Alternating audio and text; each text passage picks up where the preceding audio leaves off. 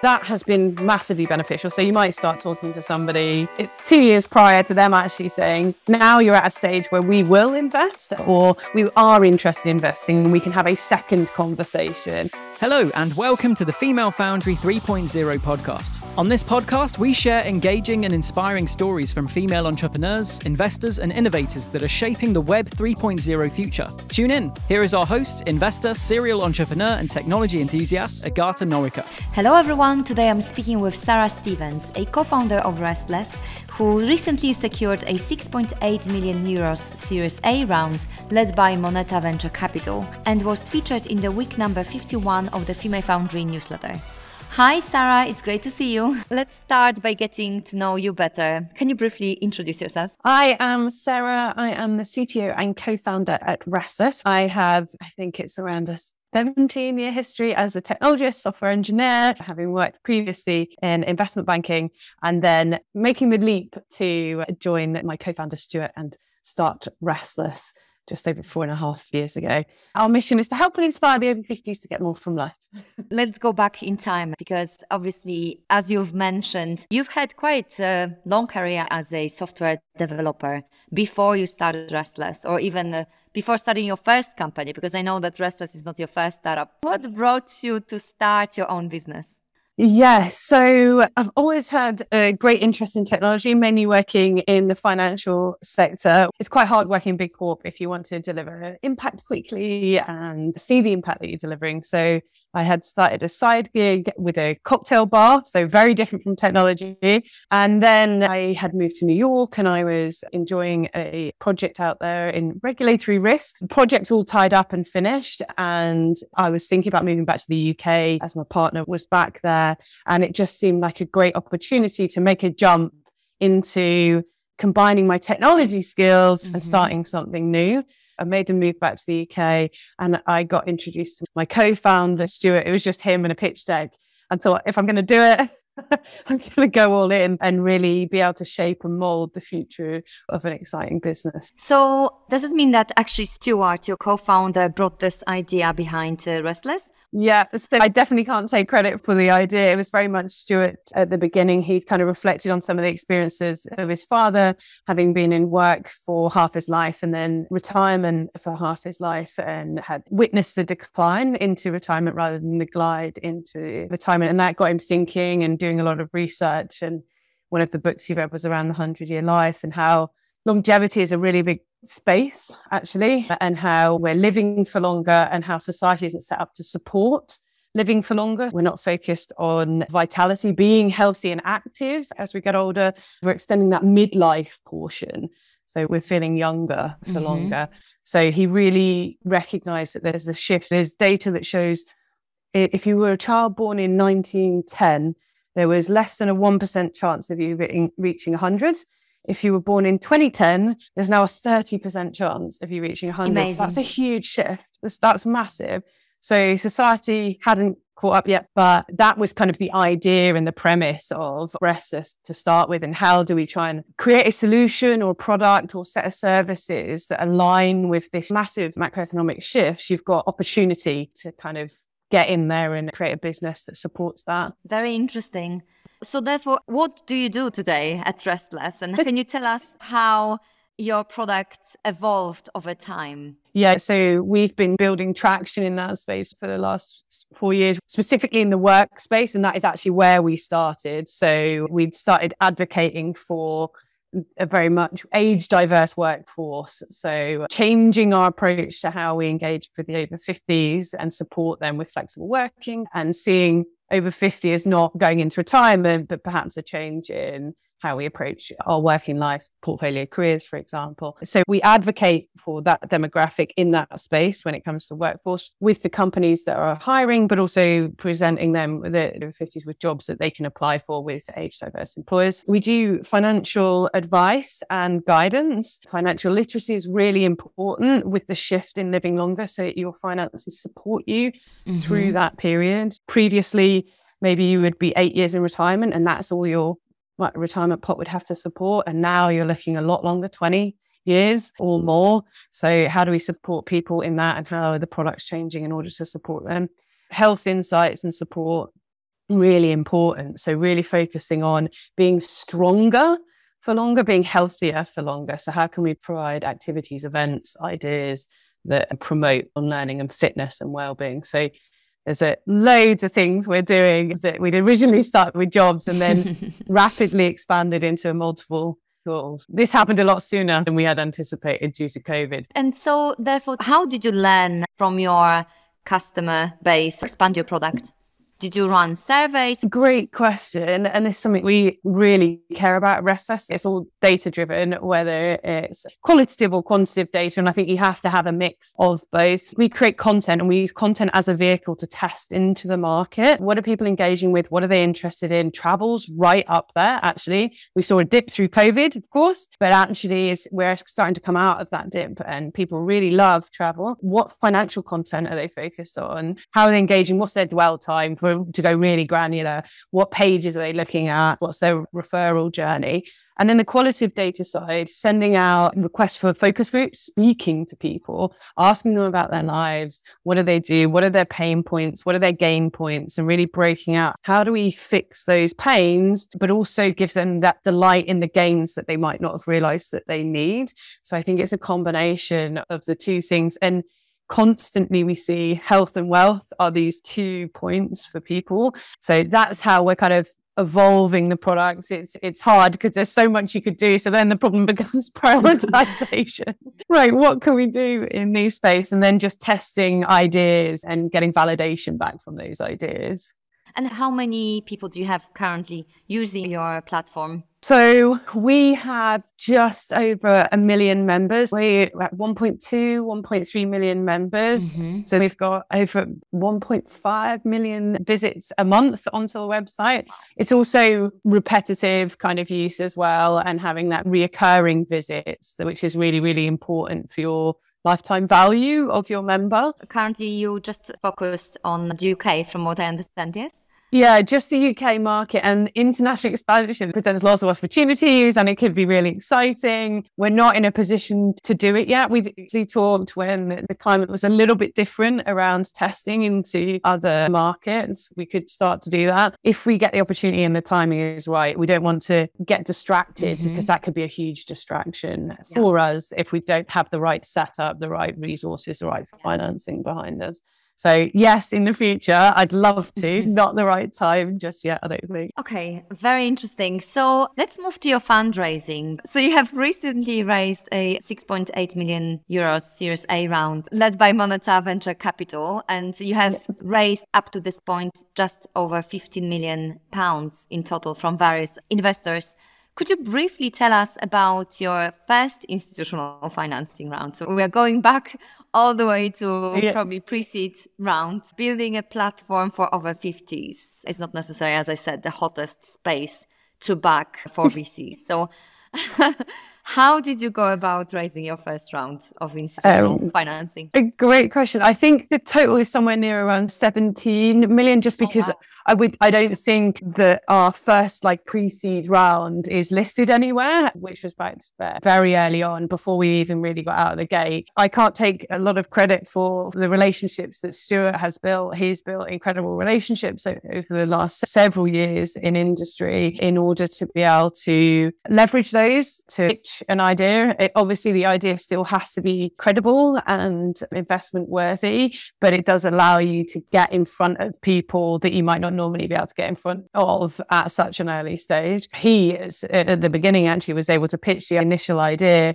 and it was all around the size, the TAM, the size of the opportunity was the way that we were able to sell this in. Obviously, we didn't have loads of execution evidence and proof at that point, but it was the size, the opportunity, the shift in society was really what we were selling in. And I think the climate's changed a little bit now. We might not actually be as successful as we were previously. There is a lot of luck involved in fundraising, but I think that was the way that we were able to position ourselves in order to get that initial funding. That unlocked us for around a year and a half for a team of 5 to run at the idea, but very much having strong relationships in that sector already was massively supporting, not just with the institutional investor, but also the angels that came along with us as well. So very fortunate, I think.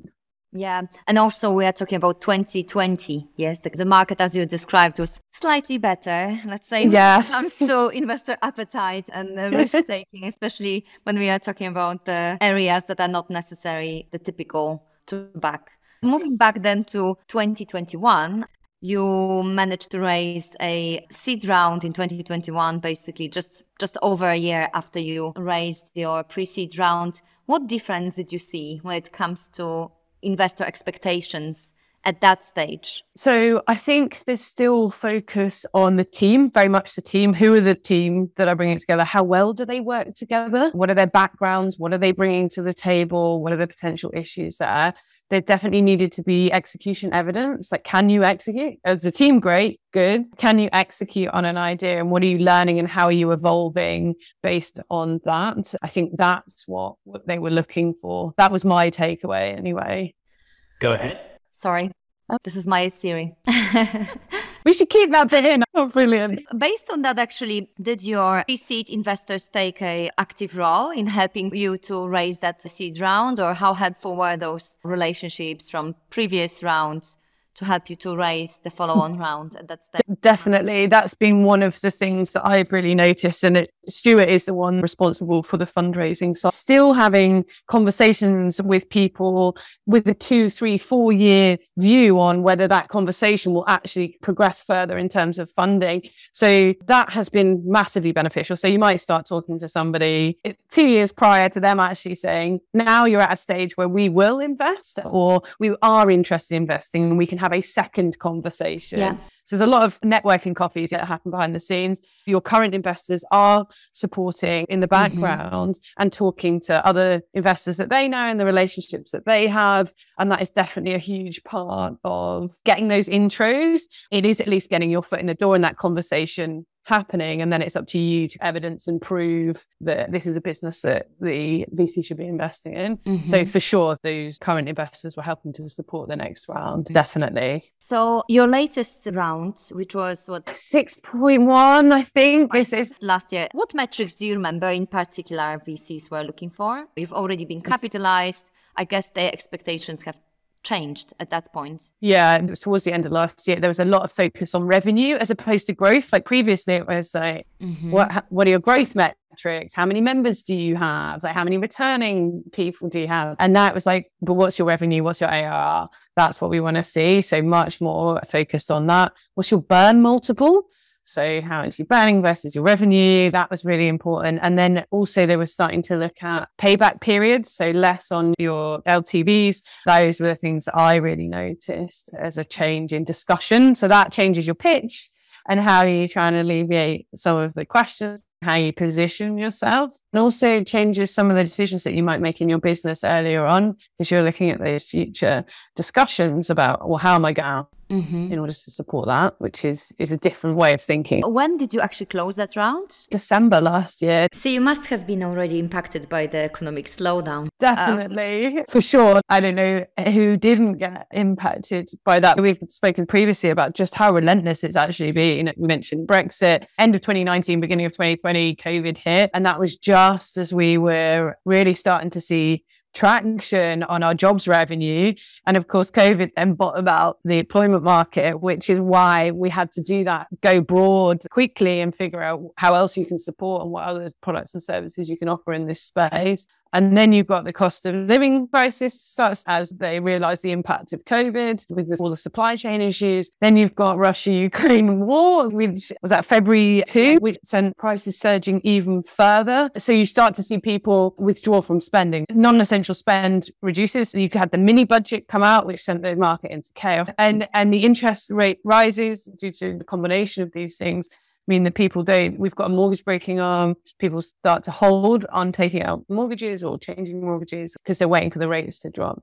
So all of these have definitely impacted us, and we've had to think about that people are actually engaging with. So when you go out to fundraise and you're like, well, okay, we had projected this, maybe we didn't quite hit it, but here's a rebalancing of where we think we can get to. It felt to us there was less capital being deployed into startups, certainly at like us anyway. So a lot more cautious investing. In fact, like investors were holding and waiting. So it's always tough, I think, and it feels like it gets tough every time. This one was a lot longer, a lot more conversations, a lot more data to be provided, a lot more adapting messaging and positioning.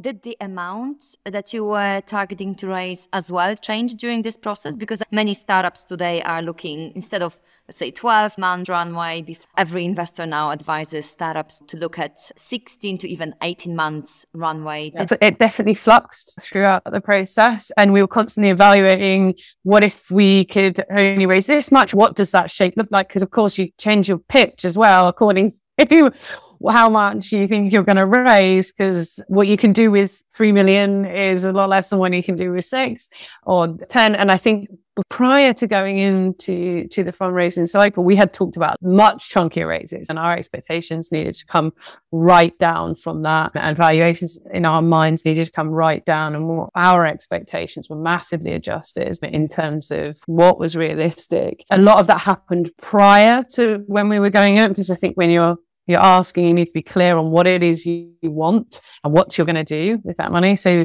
the flux along the way was smaller than the drop that we saw at the beginning of our kind of discussions. But that was tough. And then, of course, as we saw people looking at our burn rate, we had to adjust to that, which is hard. So let's move to another topic that I want to talk about today. Rest Less has a social purpose. Yes. How did you strike the balance between commercial and growth focus, fitting into VC investor expectations, and delivering wider social impact throughout your fundraising journey? It is all about balance. I think you have to find the right investors that understand the value of the social impact that you're having and why that actually can lead to better revenue generation, because you're doing something positive and you can create a whole brand and a movement around it. You have lifelong members that will be revenue generating for you. So your LTVs start to look really good. Of course, we're not a charity. We are a business. If we get bigger and we generate more revenue, we're able to serve and help more people and allow them to access free content, free services, whilst we have the paid for services and products that are generating the revenue. So it's a hard balance to strike. The right investors are really important. That's right.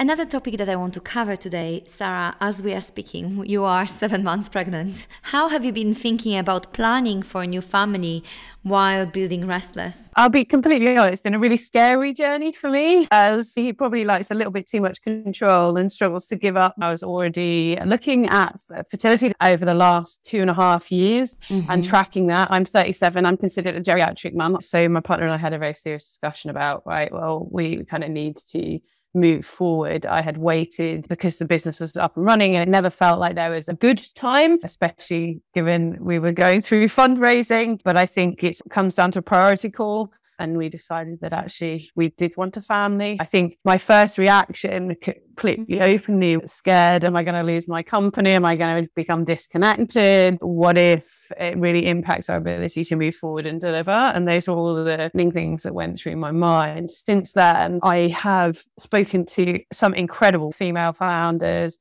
that are either pregnant or have children, and they're brilliant. And they've really managed their own way through it. They've been an incredible source of support and reassurance. It's been a bit intense recently, but empowering my team to grow into some of the things that I've been doing. Our head of communications said a really great thing the other day. She's fantastic. She just said, at some point, you're just going to have to submit and let go the unknown and what's happening, and see it as having a family as a benefit to the business. I'm still on my learning curve. There's people that know a lot more about this than I do, but definitely the support structure from female founders. Women are right to be concerned about some reactions that they might see from the fundraising market. There are questions get asked that are not normally asked of maybe male founders. My coach has been amazing, and the family support as well. It's really helped me navigate my way through some of this scariness. Like, what are your family plans? Are you married? It's really tough, particularly when your business can depend on some of those discussions. So best wishes for the next 2 months and onwards, obviously.